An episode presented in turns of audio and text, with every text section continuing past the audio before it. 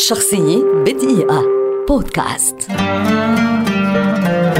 حكيم أولا جوان لاعب كرة سلة أمريكي من أصل نيجيري ولد عام 1963 ويعد واحدا من أعظم اللاعبين في تاريخ دوري كرة السلة الأمريكية للمحترفين NBA بدأ مسيرته في الدوري عام 1984 حين تم اختياره من قبل فريق هيوستن روكيتس الذي لعب في صفوفه حتى عام 2001 وقاده للحصول على بطولة الدوري مرتين متتاليتين في عامي 1994 و 1995 كما حاز على جائزة أفضل لاعب في الدوري MVP موسم 1994 وتم اختياره ضمن أفضل تشكيلة للدوري ست مرات ويعتبر الهداف التاريخي التاريخي لنادي هيوستن روكيتس. وفي عام 1996 اختير كواحد من أفضل 50 لاعبا في تاريخ الدوري. كما يعد موسم 93 94 واحدا من أفضل مواسم أولاجوان إذ أصبح فيه أول لاعب في تاريخ ال NBA يجمع ألقاب أفضل لاعب في الدوري وأفضل لاعب في النهائيات وأفضل مدافع في موسم واحد.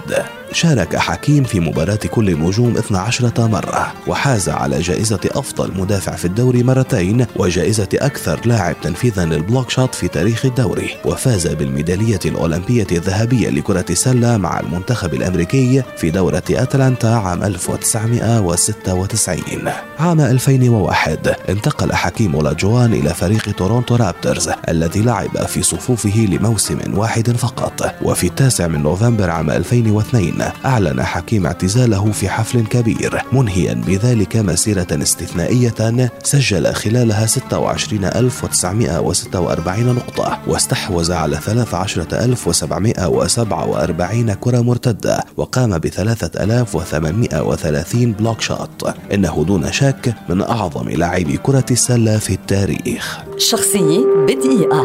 بودكاست.